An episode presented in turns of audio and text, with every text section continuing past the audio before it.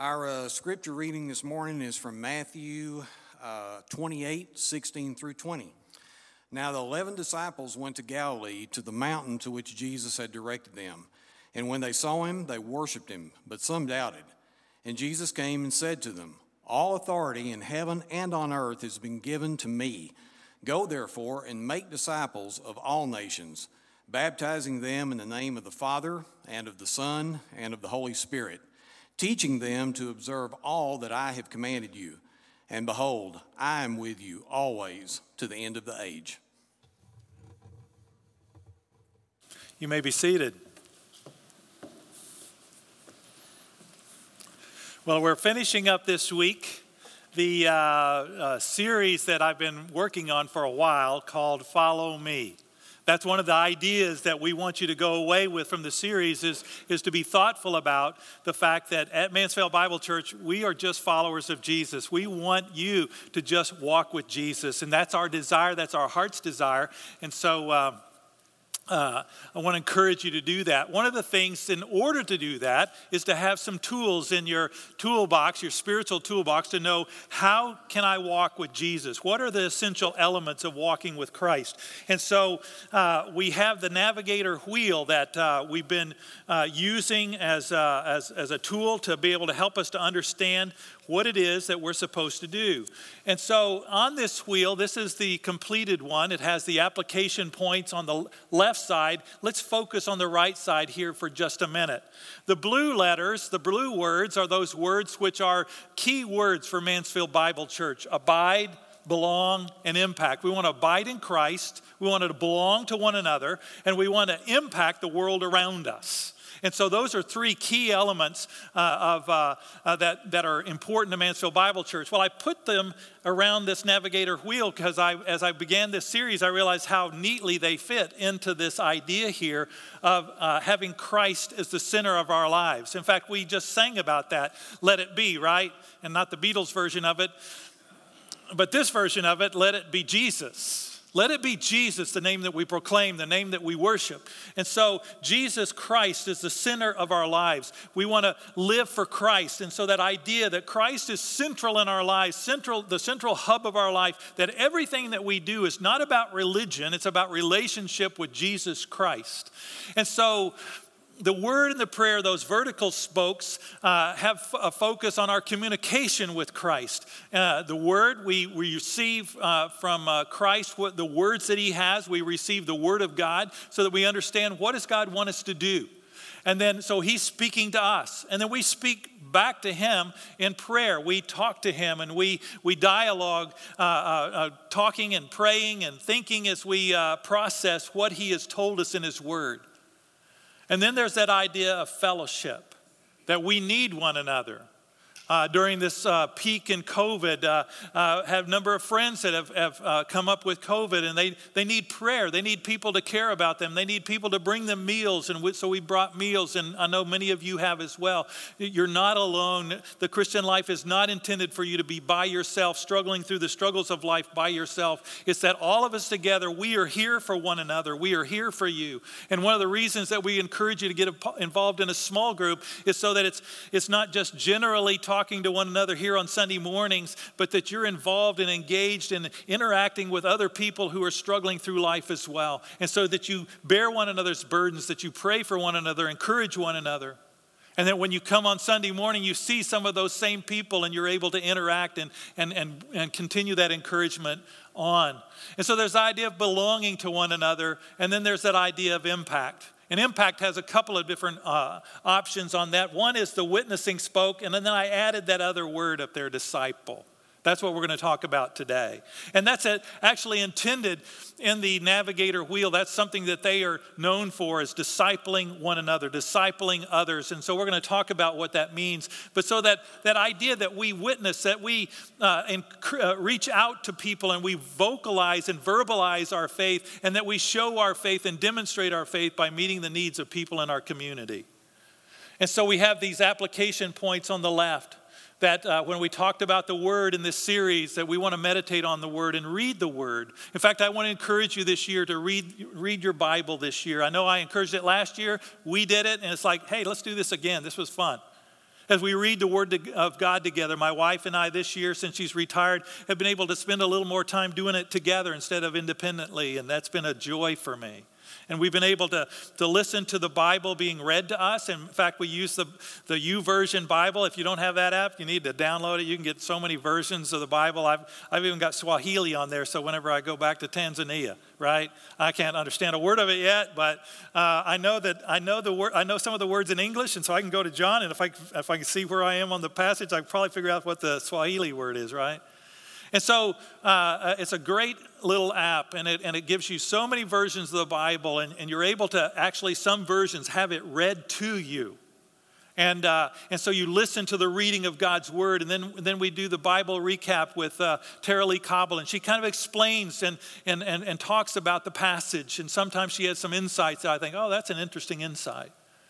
And then there's that idea of prayer that we talked about Jesus taking uh, and going away and departing and going to a lonely place and praying there, that time you pull away from people and you just spend time with the Lord. And you do that on a regular, even on a daily basis, that you spend time with Him.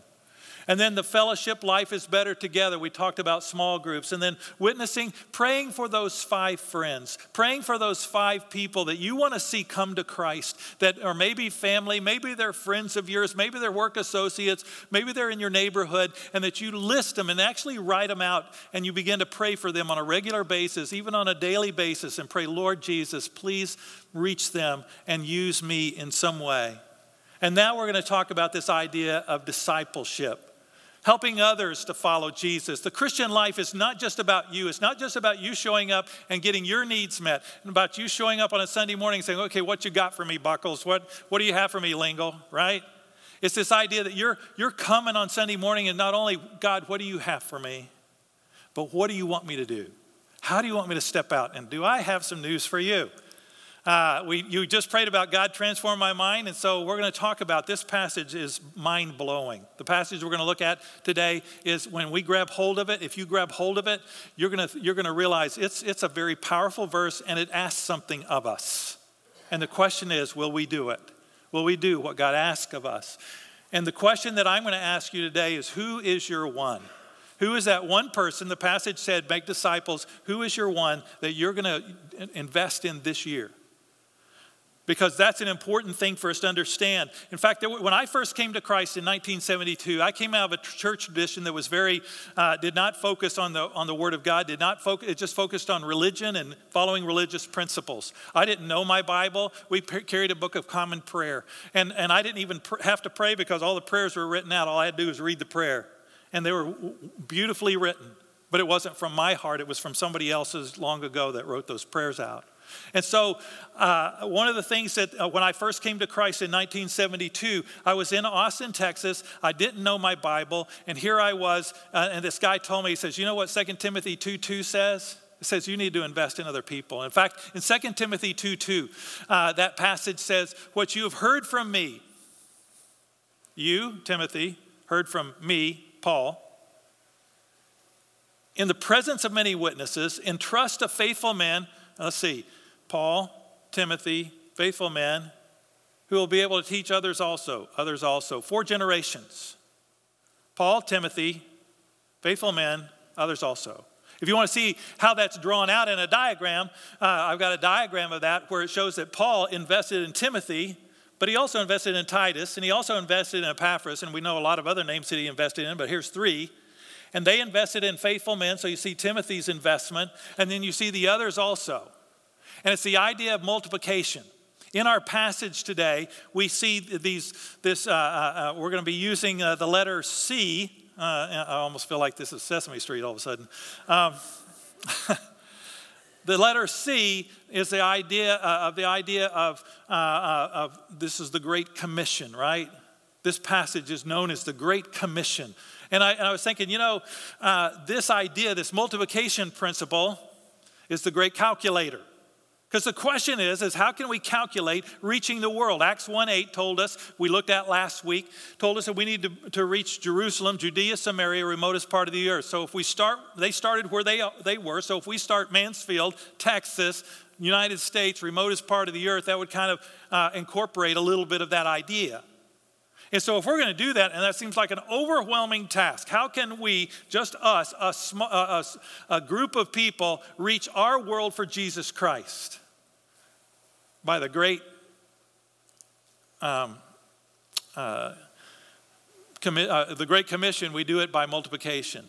And if you do this idea of multiplication, you realize that that purple line is if you were to reach 100,000 people a day. By addition, it would take 192 years to reach our planet for Christ. And that number may be a little bit off, but it's around that, give or take, a few years, right?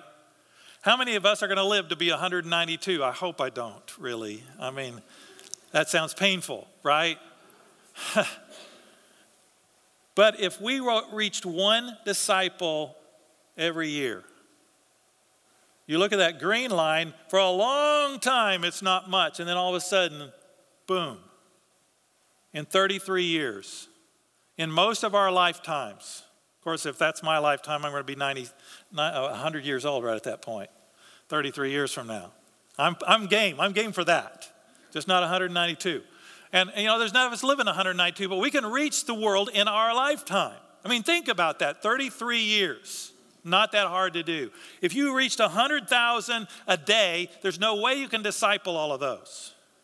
But you spend a year with one person, you can disciple them.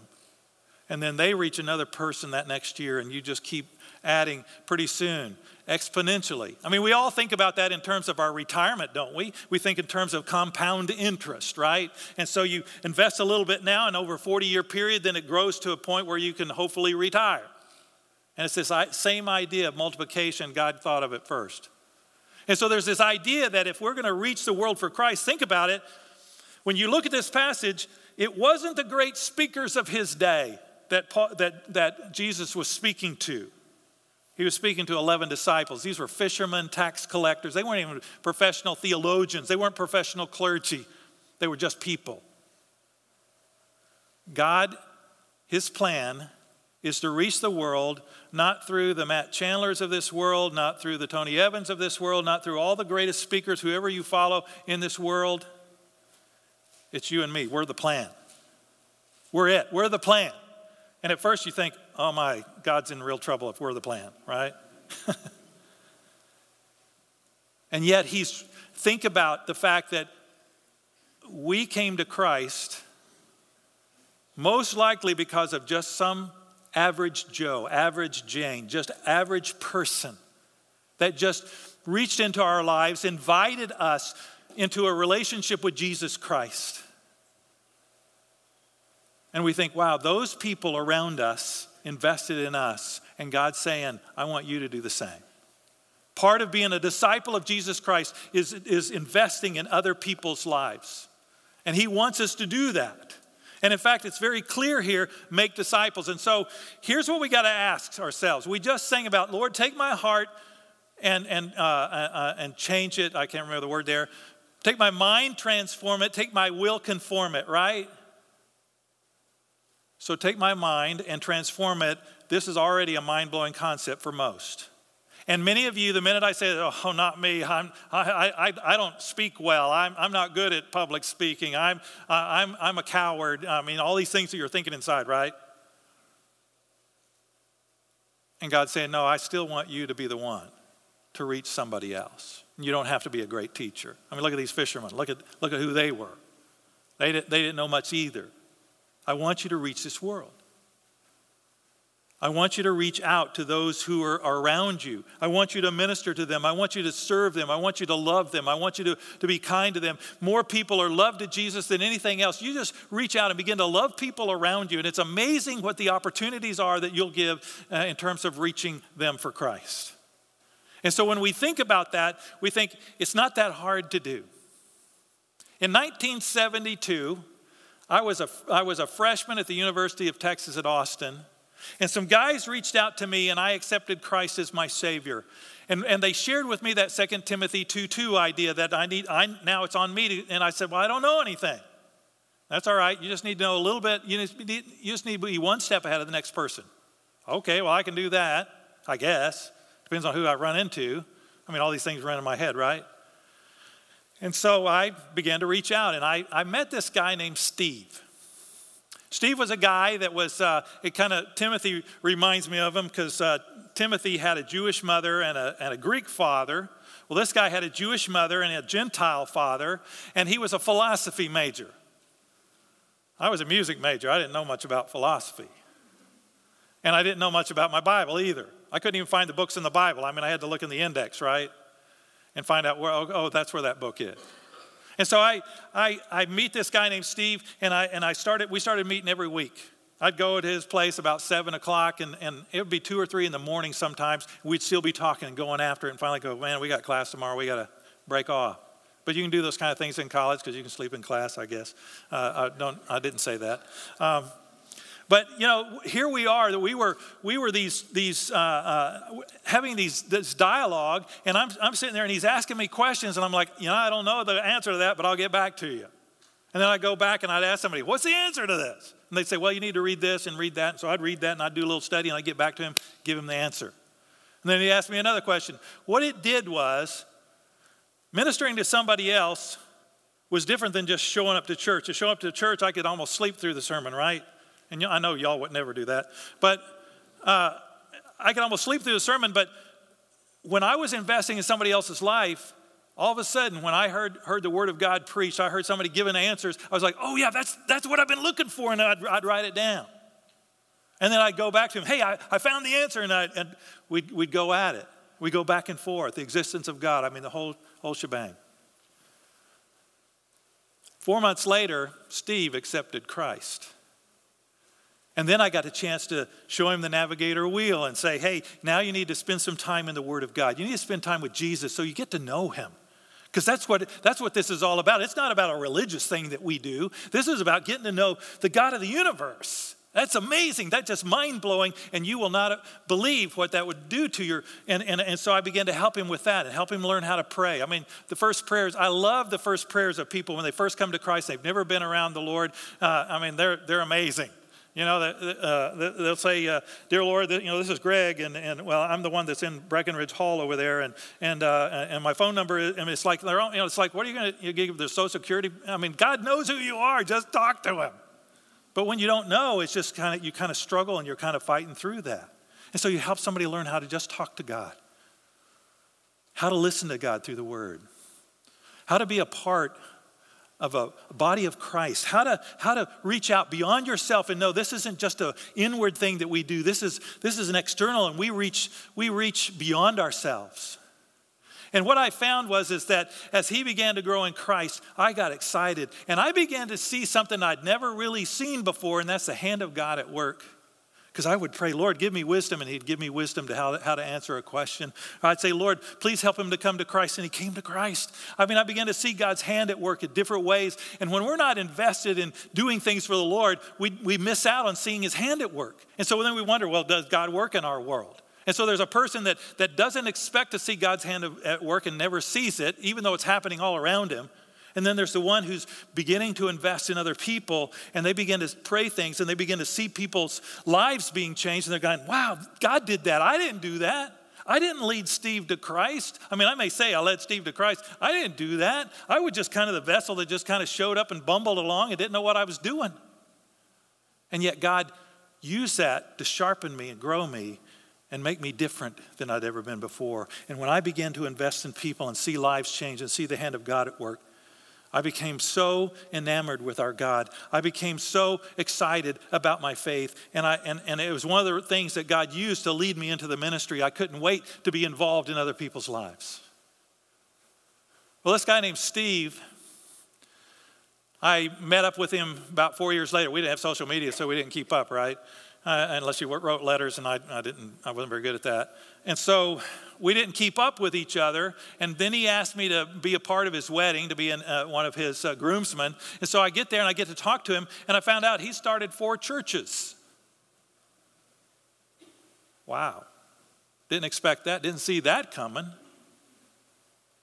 And so, and then fast forward a little bit later, about 10 years ago. We had a disciple now. I was over at the Wobig's house like we, like we used to do um, every the, the Friday. We would have all the kids over, students over, and we would, we would do some singing together. And, and, and, and, and we hired some people from DBU, some students from DBU to help uh, be some of the counselors because we had a lot of kids.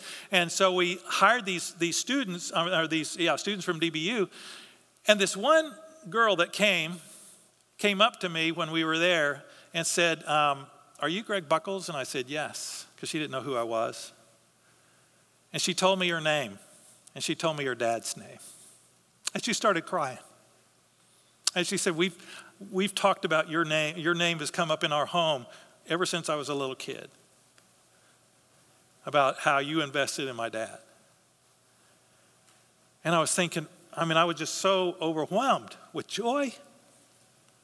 It touched my heart so deeply to think that here in 1972, I invested in this guy and I didn't know what I was doing.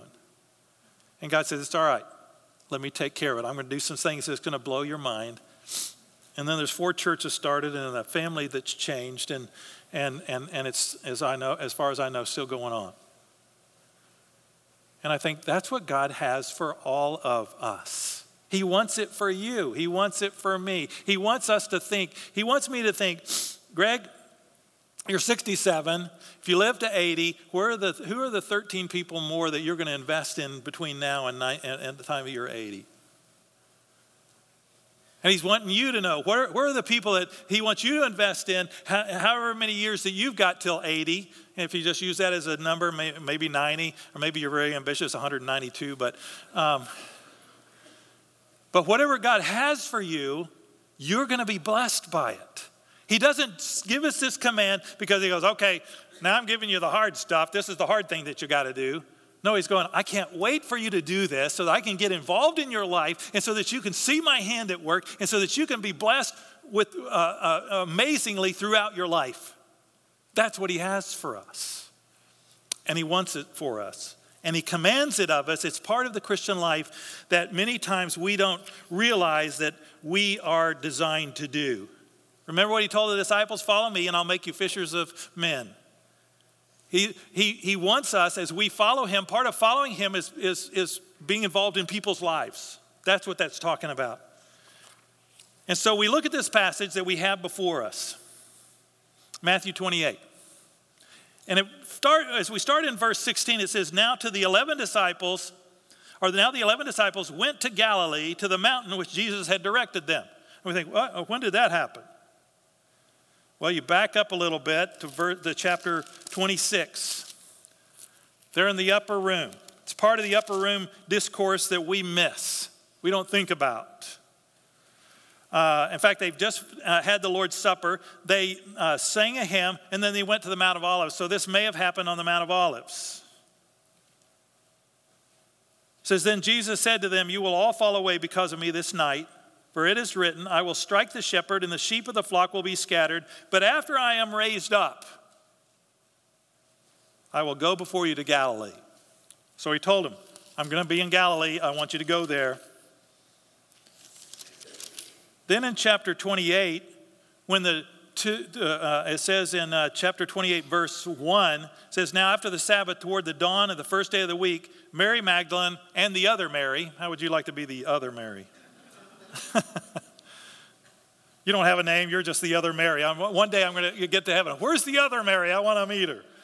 Uh, it says, It went to the, to the tomb, and there was an angel of the Lord, and the angel said, in verse 7, he is going before you to Galilee. There you will see him. In John chapter 21, we see the disciples and they're fishing. They've gone to Galilee and they're fishing. So we know that they're around the Sea of Galilee. They're at, on the Sea of Galilee, right? They're fishing. Best fishing spot in the Sea of Galilee is the northern uh, part. Uh, uh, that's uh, it has seven springs, freshwater springs. Is best fishing in the in the whole lake. Today it's called Heptapegon, which means seven springs. The feeding of the four thousand uh, happened uh, right around, or five thousand happened right there. And then there's the Mount of Beatitudes And then there's Capernaum. Capernaum was where Jesus uh, was base of operations. And, and so all of these are very close in proximity. So the disciples, we know they're, they're on the shore of the Sea of Gal- uh, on the Sea of Galilee. We know Jesus is standing on the shore. And he tells them in John 21, uh, I want you to cast the net on the other side. That happened earlier in the ministry. They went ahead and I'm sure they were, you know, rolled their eyes at that moment. You know, that's a moment you go, ah, we've been fishing all night. Come on, whoever you are out there on the shore, you're telling me to do this. Because they didn't realize who he was. And they throw it in there full of fish. Peter jumps in the water. He knows exactly who that is. That's happened before. And then Jesus tells him, Do you love me?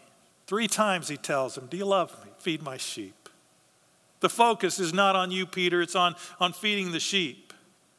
It's on reaching beyond yourself. He's, he's focused on that. And Peter denied him, remember? Three times. I love the passage that says, Go tell the disciples and Peter. Jesus wanted Peter to know, yeah, you messed up royally, but I love you and I still have a plan for you. And that plan is to reach beyond yourself and reach people around on this planet. And he has that same desire for us. And so he he, he goes to Galilee. They go to Galilee. And, and by the way, why did they go to Galilee? Why not stay in Jerusalem? In fact, they were going to need to be in Jerusalem. Jesus told them in Acts, you know, stay in Jerusalem. You'll receive the Holy Spirit. And, and then and they did. And then they, in Acts 2, they received the Spirit. And 3,000 were reached. So why go to the Galilee? When you go to Israel with me in June, if, it, if they open up, you'll see why. We, we, we get an opportunity to be on a boat on the Sea of Galilee, and you can see, you know, this, this, this miracle of uh, that, that God, all the miracles that, that Jesus did there the miracle of the catching, the miracle of walking on the water. And, and you look and you see where Capernaum is, and you see where the Mount of Beatitudes is, and it was very close. I think that's the mountain, but commentators don't know. The text doesn't tell us. But it's all right there in the same proximity. And, and so, here they are, and, and they and and and they're they're they've got the disciples are. Uh, uh, um, I just forget where I was going. I drew this beautiful picture, and then I can't remember where I was headed with that. But uh, this idea that uh, uh, here we are, here the disciples are. Jesus has a plan for them. He wants them to make disciples. It says, and when they saw him, they worshiped him, but some doubted.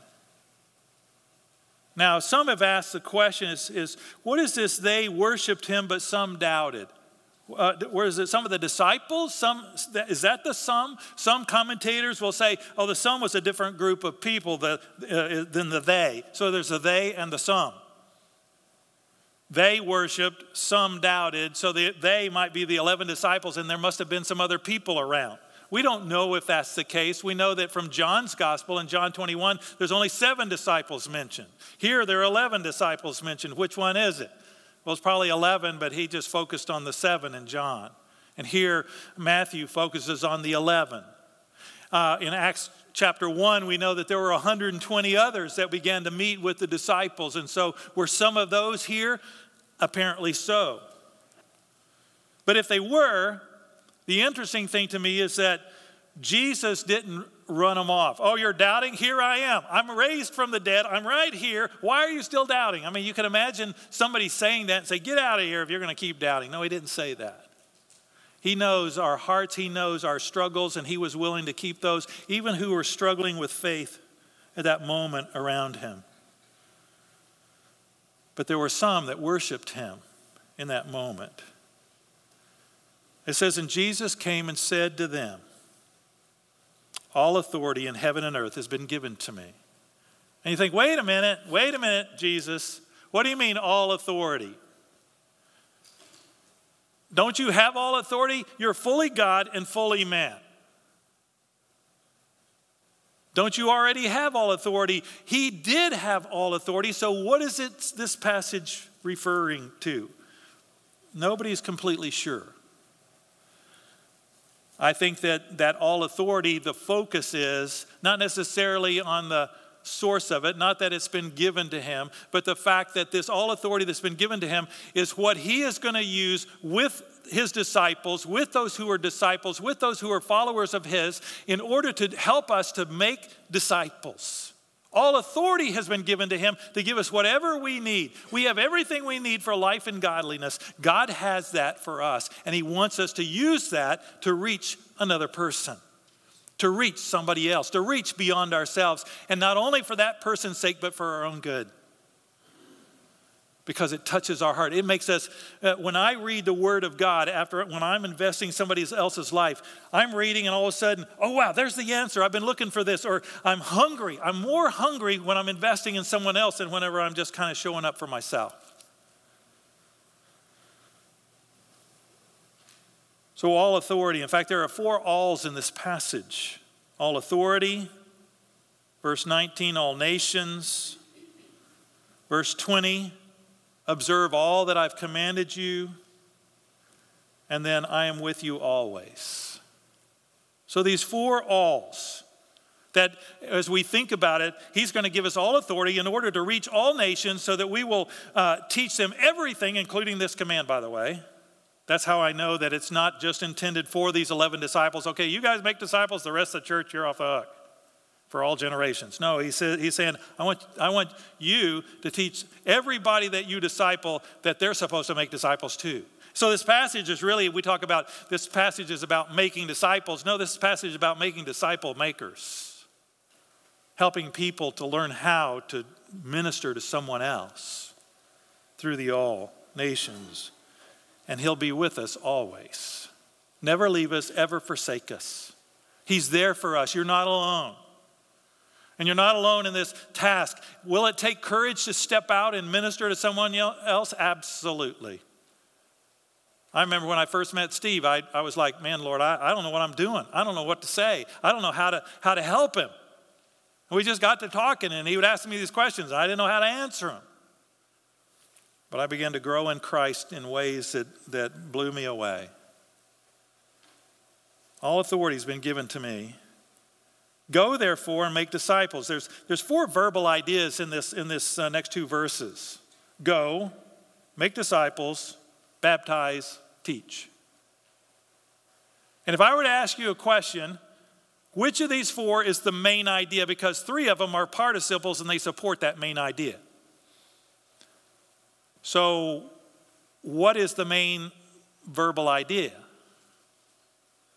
Most people, if I were to ask you, and I won't, because uh, I, I, don't want you to say, oh, it's this one, and then I say, no, that's not it. And you go, ooh, I'm not ever answering that again, right? The main verb is make disciples. We think the main verb, because we've heard this passage preached in a lot of missions conferences, as go that this is, the, this is for missionaries. This, is the, this passage only applies to missionaries. It's only for those who are going somewhere else to another country to be a missionary and minister to someone else. But that's not what this is. This is for every believer. And that first word is going. So it doesn't, and, and, and, and it has been translated as you go. And so then there's those who would say, oh, it's as you go, so just living in the here and now, uh, reaching those people you're around. And then those who say, no, it's a missions verse. We need to go and we need to reach people in other countries. And so don't, don't, don't interpret it that way because then it takes away from the missions idea. Here's what I've found to be true. Everywhere I go, if I'm on my mind is ministering to other people, loving them to Jesus, helping serve them and reaching out to them. What I found is, is that, that we are in such a mobile world that you could never leave this town. You know, you're our Jerusalem. You know, they said Jerusalem, Judea, Samaria, remotest part of the world. If we said Mansfield, Texas, uh, uh, United States, that's all Samaria, right? Um, remotest part of the earth. You know, you could reach Mansfield and never, I mean, reach the world and never leave Mansfield, Texas. I've traveled to a number of different countries, but I probably reached more of the world from, from where I've been.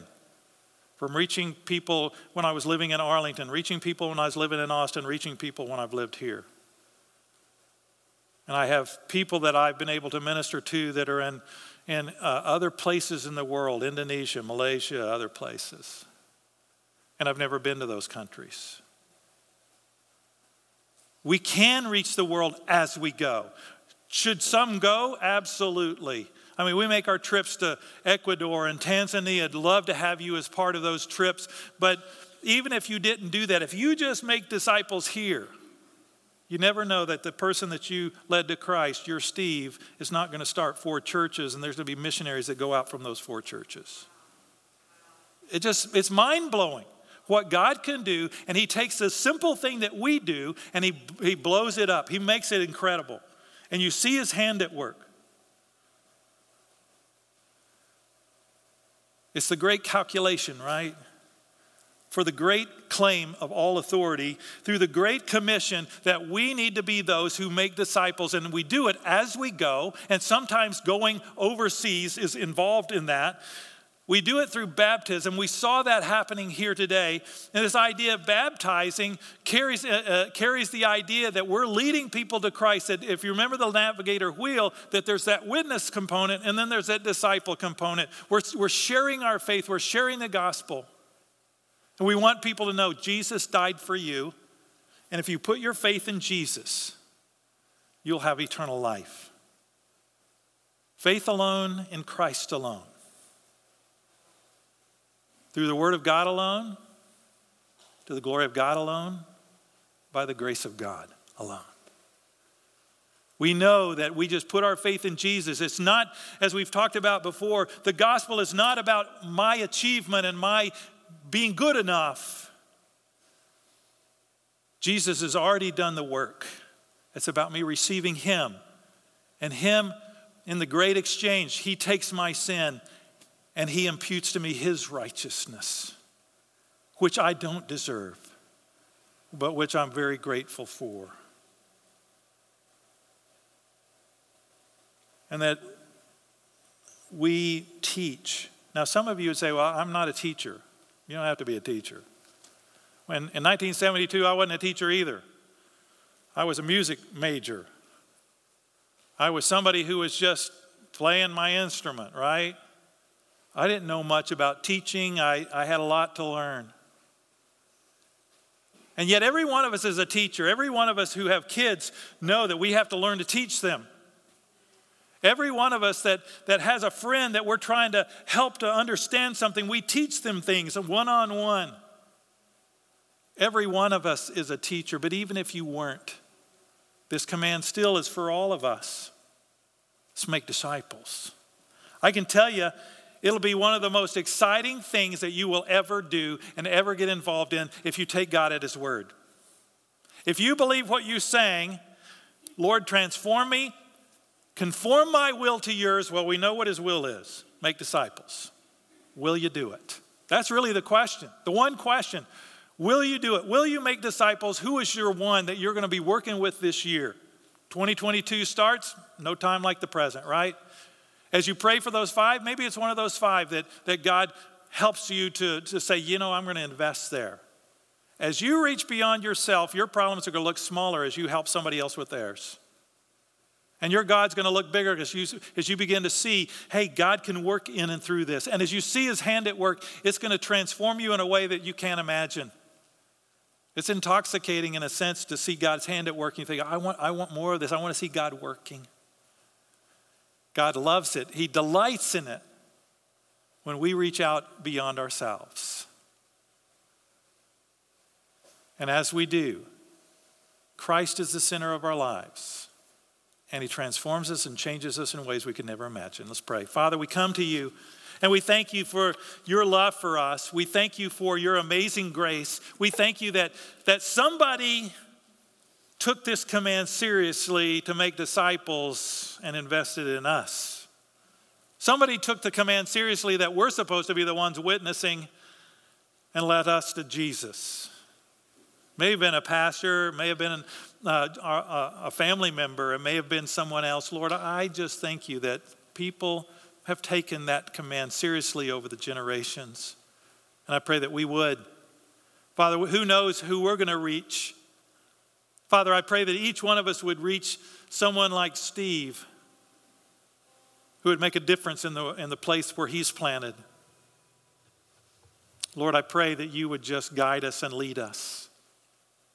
We so long to have you as the central part of our lives so that we live for you. You want to conform us to the image of Christ, and I know part of that conformity is that we become those who invite others to know you. Just like Jesus did, come to me, all you who are weary and heavy laden, and I will give you rest. Lord, I pray that we would be like our Savior and be invitational. We'd be like our God and be invitational, inviting people to a relationship with God, to a better eternity, for a better eternity, for a better life here and now. Lord, help us not to just be about ourselves on our spiritual lives. Help us to be about others. Help us to love others to Jesus. Help us to love one another. Help us to be those who would commit to discipling others in our lives. I can't wait to see what you're going to do, Father, for those who take this challenge and run with it. So, Lord, we love you and we praise you in Jesus' name. Amen.